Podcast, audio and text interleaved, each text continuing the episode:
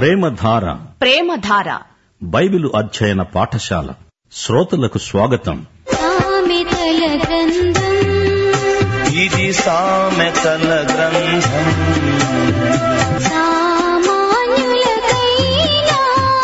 తెలివి సంతరించు గ్రంథం. సామెతల గ్రంథం.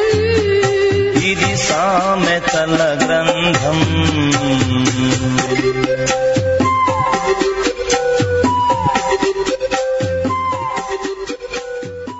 సామెతలు పద్నాలుగో అధ్యాయం. మొదటి వచనం జ్ఞానవంతురాలు తన ఇల్లు కడుతుంది మూఢురాలు తన చేతులతో తన ఇల్లు ఓడబెరుకుతుంది. సామెతల గ్రంథంలో చిన్న చిన్న సామెతలు చెప్పబడ్డాయి. ఈ సామెతల్లో చాలా వరకు బైబిల్లోని ఆయా వ్యక్తులకు చక్కగా వర్తిస్తాయి. అంతవరకు బాగానే ఉంది. గాని ఈ రోజున చాలా సమకాలీన సమస్యలకు ఈ సామెతలు అద్దం పడతాయి. అబ్రహాము భార్య శారా జ్ఞానవంతురాలు యొకెబెదు మోషే తల్లి ఆమె తన గృహాన్ని నిర్మించిన మహిళ. పరాయి దేశంలో తానొక బానిస తన కుమారుణ్ణి కాపాడడానికి దాచిపెట్టింది ఫరో పెంచుకున్న మోషే బాలునికి పాలిచ్చి పెంచే దాది అయింది ఫరో కుమార్తెకు పనిమనిషిగా అంత గొప్ప పని చేసింది. తన కుమారునికి పసితనంలోనే దేవుణ్ణి గురించి ఆయన ఇస్రాయేలీయులకు చేసిన వాగ్దానాన్ని గురించి బాగా చెప్పింది నేర్పింది. ఒమ్రీ కుమార్తె అయిన అతల్య ఇల్లు కట్టవలసింది పోయి చేజేతుల దాన్ని పడగొట్టింది. రెండు దిన వృత్తాంతములు ఇరవై రెండో అధ్యాయం రెండు మూడు వచనాలలో అతల్యాను గురించి చెప్పబడింది. అహజ్యా ఏలనారంభించినప్పుడు నలభై రెండు ఏండ్లవాడై ఎరుషలేములో ఒక సంవత్సరము ఏలాడు అతని తల్లి ఒమ్రీ కుమార్తె ఆమె పేరు అతల్య.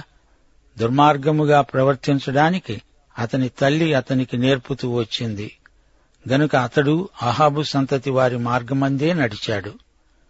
పదకొండవ వచనం. భక్తిహీనుల ఇల్లు నిర్మూలమవుతుంది.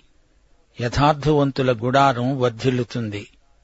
ఒకని ఎదుట సరైనదిగా కనబడే మార్గము కలదు. అయితే తుదకది మరణానికి త్రోవ తీస్తుంది. అనేక మంది తప్పుడు సిద్ధాంతాలను పట్టుకుని దారి తప్పిపోతున్నారు.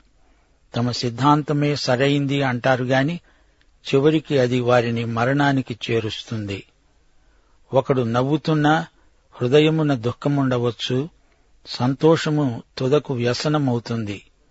భక్తి విడిచిన వాని మార్గములు వానికే వెక్కసమవుతాయి మంచివాని స్వభావము వానికే సంతోషమిస్తుంది. జ్ఞానము లేనివాడు ప్రతి మాట నమ్ముతాడు. వివేకి అయినవాడు తన నడతలను బాగా కనిపెడతాడు. పంతొమ్మిదో వచనం. చెడ్డవారు మంచివారి ఎదుట భక్తిహీనులు నీతిమంతుల తలుపునొద్ద వంగుతారు. ఇరవై మూడో వచనం. ఏ కష్టము చేసినా లాభమే కలుగుతుంది. ఒట్టి మాటలు లేమిడికి కారణాలు. ఇరవై ఏడో వచనం. యహోవాయందు భయభక్తులు కలిగి ఉండడం జీవపు ఊట అది మరణపాశములో నుండి విడిపిస్తుంది. ముప్పయో వచనం. సాత్వికమైన మనస్సు శరీరానికి జీవం మత్సరం ఎముకలకు కుళ్ళు. దరిద్రుణ్ణి బాధించేవారు వాని సృష్టికర్తను నిందించేవారే. బీదలను కనికరించేవాడు ఆయనను ఘనపరిచేవాడే. నాలుగో వచనం. ఎద్దులు లేని చోట గాదెయందు ధాన్యముండదు. ఎద్దుల బలం చేత విస్తారమైన రాబడి ఉంటుంది. ఎద్దులు లేకుండా వ్యవసాయం చేయలేరు. ధాన్యం సమృద్ధిగా రావాలంటే ఎద్దులు అవసరం. పశుల శాలను శుభ్రంగా ఉంచటానికి ఎద్దులను తొలగించవద్దు. శాల శుభ్రంగానే ఉంటుంది గాని నీ గాది ఖాళీ అవుతుంది. అలాగే మనకు అందరూ కావాలి. ఎవరినీ పోగొట్టుకోకూడదు. పొలం దున్నాలి పంట పండించాలి. నాయకులు కొందరు ఎద్దులు లేని వ్యవసాయం చేస్తామంటున్నారు. అసాధ్యం. ఆ రోజుల్లో యంత్ర పరికరాలు లేవు ఎద్దులు లేనిది వ్యవసాయమే లేదు ఆరో వచనం. అపహాసకుడు జ్ఞానాన్ని వెతకటం వ్యర్థం. తెలివిగలవానికి జ్ఞానం సులభం. అపహాసకులున్నారు జాగ్రత్త. వారికి ఎవరేమి హితవు చెప్పినా గిట్టదు నచ్చదు. వెటకారంగా మాట్లాడతారు. వారు జ్ఞానాన్ని అన్వేషించరు గనుక అది దొరకదు. అనుభవజ్ఞులైన పెద్దల ఉపదేశాన్ని శ్రద్ధగా వినాలి. దేవుని యందు విశ్వాసముంచాలి జ్ఞానం నీకు సులభంగా లభించటం లేదు అంటే నీ వైఖరిలో ఏదో లోపముందని అర్థం. ఎనిమిదో వచనం. తమ ప్రవర్తనను కనిపెట్టి ఉండడం వివేకుల జ్ఞానానికి లక్షణం. మోసకృత్యాలే బుద్ధిహీనులు కనబరిచే మూఢత. మన తప్పులు మనం ఒప్పుకోవాలి లేకపోతే అది ఆత్మ వంచన అవుతుంది. చిన్నపిల్లల్లాగా కండ్లు మూసుకున్నంత మాత్రాన సమస్యలు పోవు కళ్ళు తెరిచి ముందుకు చూడాలి తప్పులు ఒప్పుకొని సవరించుకొని ముందుకు సాగాలి. ఇది బుద్ధిమంతుల లక్షణం. తొమ్మిదో వచనం పాపులు చేసే అపరాధ పరిహారార్థ బలి వారిని అపహాస్యం చేస్తుంది. యథార్థవంతులు ఒకరియందు ఒకరు దయచూపుతారు యజబెలు ఆధ్యాత్మిక విషయాలను అపహాస్యం చేసిన వ్యక్తి. అలాంటి మనస్తత్వం గలవారికి దూరంగా ఉండడం మంచిది. దేవుని బిడ్డలు పరస్పర సుహృద్భావంతో వ్యవహరిస్తారు. పదోవచనం ఎవని దుఃఖం వాని హృదయానికే తెలుస్తుంది. ఒకని సంతోషంలో అన్యుడు పాలివాడు కానేరడు. పన్నెండో వచనం. ఒకని ఎదుట సరైనదిగా కనబడే మార్గము కలదు. అయితే తుదకు అది మరణానికి దారితీస్తుంది సోదరీ సోదరులారా గమ్యం చేరడానికి దగ్గర దోవల కోసం చూడవద్దు. సరైన మార్గంలో నడవాలంటే ఎంతో దీక్ష త్యాగం అవసరం. పద్నాలుగో వచనం. దేవునికి ప్రథమ స్థానం ఇవ్వాలి. లేకపోతే నీ పద్ధతులు నీకే వెక్కసమైపోతాయి. నీ జీవితంలో దేవుడు మొదట ఉంటే బతుకు సాహసోపేతమైన విశ్వాసయాత్ర అవుతుంది. అప్పుడు జీవితంలోని ప్రతి సంఘటన అర్థవంతమవుతుంది.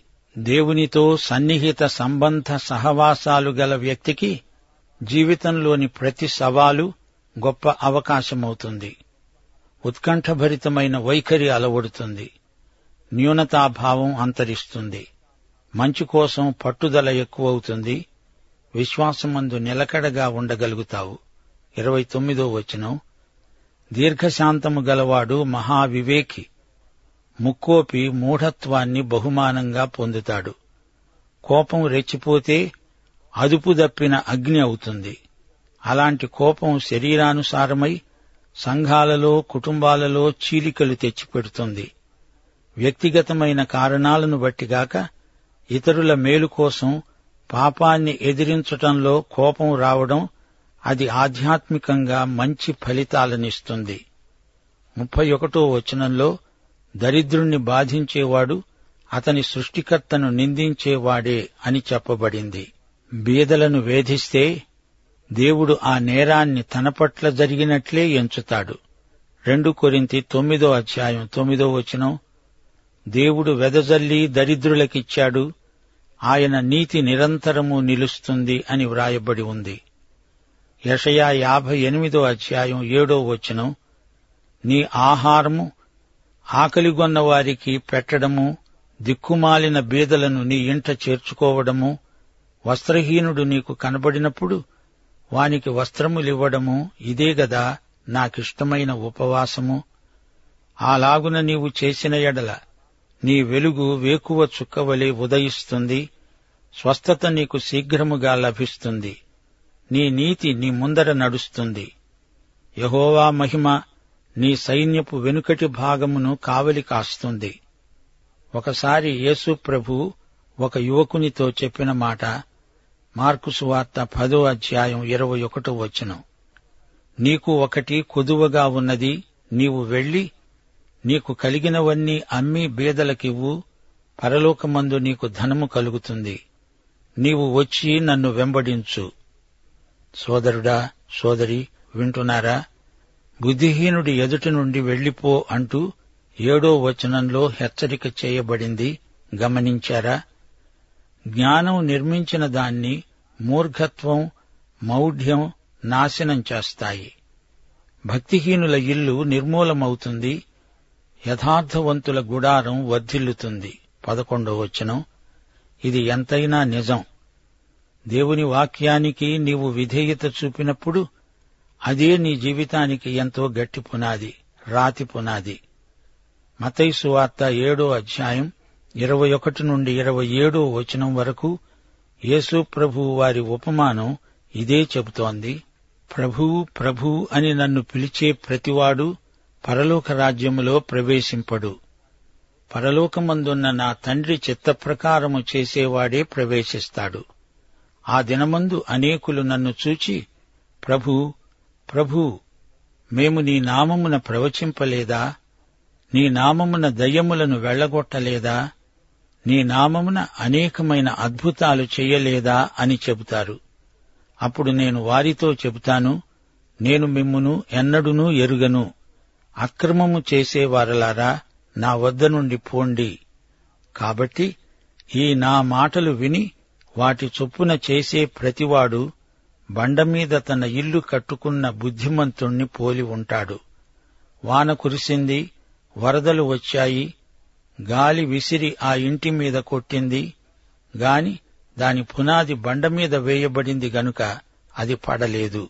ఈ నా మాటలు విని వాటి చొప్పున చేయని ప్రతివాడు ఇసుక మీద తన ఇల్లు కట్టుకొన్న బుద్ధిహీనుణ్ణి పోలి ఉంటుంది. వాన కురిసింది వరదలు వచ్చాయి గాలి విసిరి ఆ ఇంటి మీద కొట్టింది అప్పుడది కూలబడింది దాని పాటు గొప్పది. మూర్ఘుల వాచాలత్వం వినాశనాత్మకమైనది వారి నోట గర్వం ఉంది అది ఒక కడ్డీ వంటిది ఇతరులకు హాని కలిగిస్తుంది. వారి మోసకృత్యాలు నమ్మకూడనివి పాపమే లేదంటూ అపహసిస్తారు విర్రవీగి నిర్భయంగా తిరుగుతారు. త్వరగా కోప్పడతారు రెచ్చిపోతారు. వారివి దుర్యోచనలు. ముక్కోపి మూఢత్వం కనపరుస్తాడు. అయితే దేవునికి భయపడేవారు యథార్థపరులు వీరెప్పుడూ కీడుకు కీడుగా కనపడే ప్రతిదానికి దూరంగా ఉంటారు. వీరికి ఆత్మవిశ్వాసం ఉంటుంది.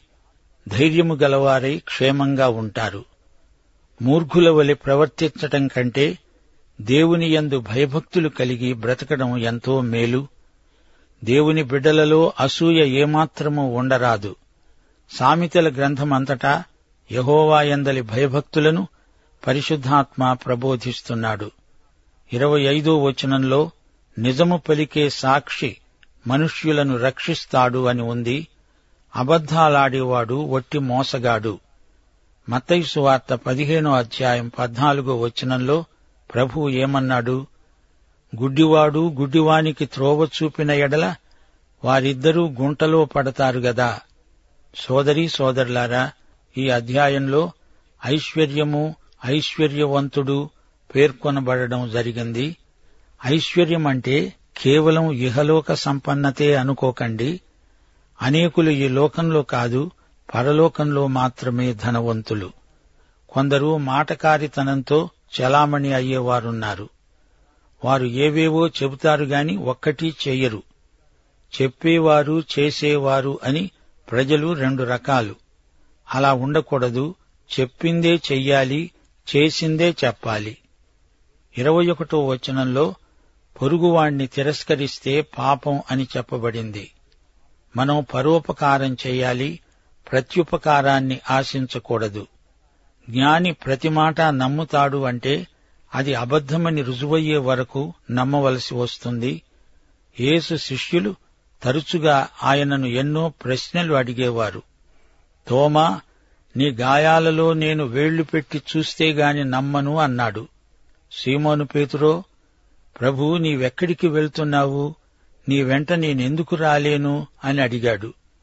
ఫిలిప్పు అడిగాడు ప్రభు మాకు తండ్రిని చూపు అదే మాకు చాలు. ఇస్కరియోతు కాని యూద అడిగాడు నీవు మాకు కాదు లోకానికి ఈ సంగతులు ఎందుకు చూపవు? ఈ విధంగా యేసు శిష్యులు తమ సందేహాలను వెలిబుచ్చే ప్రశ్నలెన్నో అడిగారు. జ్ఞాని ప్రతిదీ నమ్ముతాడు అంటే వాక్యానికి సరిపోయేంతవరకే నమ్ముతాడు. ఒకటి కొరింతి పదమూడో అధ్యాయం ఏడో వచనంలో భక్త పౌలు అన్నాడు ప్రేమ అన్నిటినీ తాళుకుంటుంది అన్నిటినీ నమ్ముతుంది అన్నిటినీ నిరీక్షిస్తుంది. తాను విన్నది సత్యమని తెలిస్తే నమ్మి తీరాలి. వాక్య సత్యం నమ్మదగినది వాక్య ప్రబోధం బైబిలుకు భిన్నమైనదైతే వెంటనే తిరస్కరించాలి.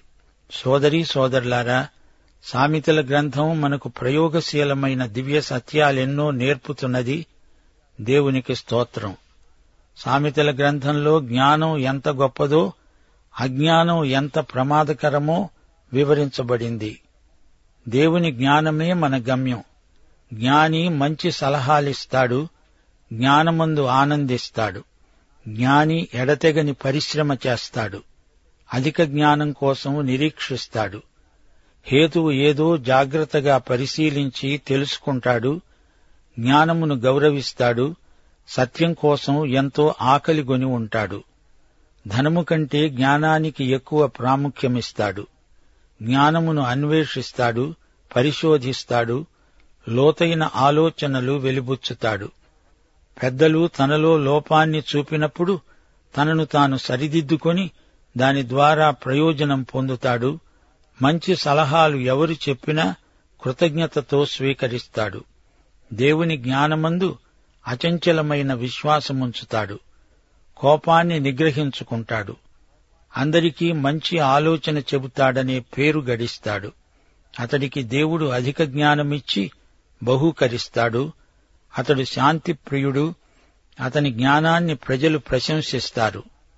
అతడు సరైన మార్గాన నడుస్తాడు తన జ్ఞానంతో ఇతరులను లోబరుచుకుంటాడు తిరుగుబాటుకు దూరంగా ఉంటాడు జ్ఞానబలం శరీర బలం కంటే గొప్పదని గ్రహిస్తాడు. సరే సామెతల గ్రంథంలోని జ్ఞానహీనుడు మూర్ఖుడు ఎలా ఉంటాడో చెప్పబడింది. నాశనగ్రస్తుడు అతని మూర్ఘత్వమే అతనికి అతిశయం పనిచెయ్యడు గర్విష్టి సోమరి జ్ఞానివలి నటిస్తాడు అపహాసకుడు మోసగించబోయి తానే మోసపోతాడు. జ్ఞానవాక్కులను వినిపించుకోడు తప్పుకొని తిరుగుతాడు. అతని తిండే మూఢత్వం జీవమును కోల్పోతాడు ఎవరైనా తప్పుదిద్దితే కఠినుడైపోతాడు వ్యర్థమైన కలలు కంటాడు. దేవుని మీద నిందలు వేస్తాడు నిష్ఠురాలు పలుకుతాడు. తన తప్పు ఇతరుల మీదికి నెట్టివేయాలని చూస్తాడు అహంభావుకుడు పొగరుబోతూ వదరుబోతూ మంచి సలహాలను ఖాతరు చేయడు తోసిపుచ్చుతాడు. సత్యాన్ని నిరర్ధకం చేస్తాడు సత్యాన్ని వక్రీకరించి మాట్లాడతాడు. మూర్ఖత్వాన్ని మానక అదే వైఖరి అవలంబిస్తాడు. స్వాతిశయం దురభిమానం ఎక్కువ. కోపంతో రెచ్చిపోయి దుర్భాషలాడుతాడు అవమానం పాలవుతాడు. చాకిరీ చేసినా యజమాని చేతిలో దెబ్బలు తింటాడు కలహప్రియుడు మిత్రభేదం కల్పిస్తాడు గౌరవం పేరు పోయినా లెక్క చెయ్యడు ప్రజలు అతన్ని చీకొడతారు అతని అజ్ఞానమే అతనికి ఆనందం.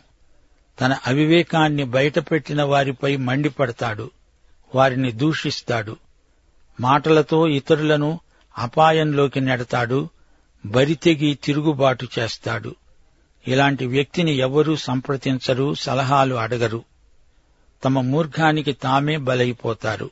సోదరీ సోదరులారా సామెతల గ్రంథమందలి జ్ఞానం మనందరికి కావాలి. యేసుక్రీస్తే మన జ్ఞానం. సామెతల గ్రంథంలో మన దేవుడు మనకెలా కనిపిస్తున్నాడో చూచారా? దేవుడు సర్వజ్ఞుడు. జరిగే ప్రతి సంఘటన ఆయనకు తెలుసు. ఆయన అందరినీ ఎరుగును. దేవుడు సమస్తానికి సృష్టికర్త సమస్తము ఆయన అధీనములోనే ఉంది. దేవుడు మనకు ఆశ్రయం. నీతిమంతులను కాపాడే దేవుడు తన యందు భయభక్తులు గలవారికి బహుమానమిచ్చే దేవుడు. సమస్తాశీర్వాదాలకు మూలం. విశ్వాసఘాతకులను శిక్షిస్తాడు ప్రార్థనలకు జవాబిచ్చే దేవుడు. మన ప్రార్థనలందు ఆనందించే దేవుడు. తనకు విధేయులైన వారిని ప్రేమించే దేవుడు బీదలను ఆదరిస్తాడు విధవరాండ్రకు తోడునీడ రోగులను స్వస్థపరిచే దేవుడు పాపమయమైన హృదయాలను శుద్ధి చేసే దేవుడు పాపాన్ని ద్వేషించే దేవుడు. సోదరీ సోదరులారా లేఖనములలోని క్రీస్తును దర్శించండి. ఆయనను మహిమపరచండి. ఆయనను ఆరాధించండి. ఆయన వాక్యానికి విధేయులవండి. అన్ని విషయాలలో ఆయనను సంతోషపెట్టే ప్రయత్నం చెయ్యండి సోదరుడా సోదరి కొంచెం ఆలోచించు. దేవుడు పలు సందర్భాలలో మన తలంపులను ఉద్దేశ్యాలను విలువలను తారుమారు చేస్తాడు. దేవుని సంకల్ప పరిధిలోకి రావడం ఒక్కొక్కప్పుడు సాహసమే అవుతుంది. కాని అందులో ఎంతో పరిమళం ఉంది. నీ చిత్తం ఏమంటోంది? ఈ విషయంలో దేవుని చిత్తమేమిటి? ఈ రెండిటి మధ్య సంఘర్షణ చాలా సందర్భాలలో తప్పనిసరి అవుతుంది. అలాంటప్పుడు దేవుని చిత్తమే గెలవాలి. దైవాశీస్సులు. ఆమెను.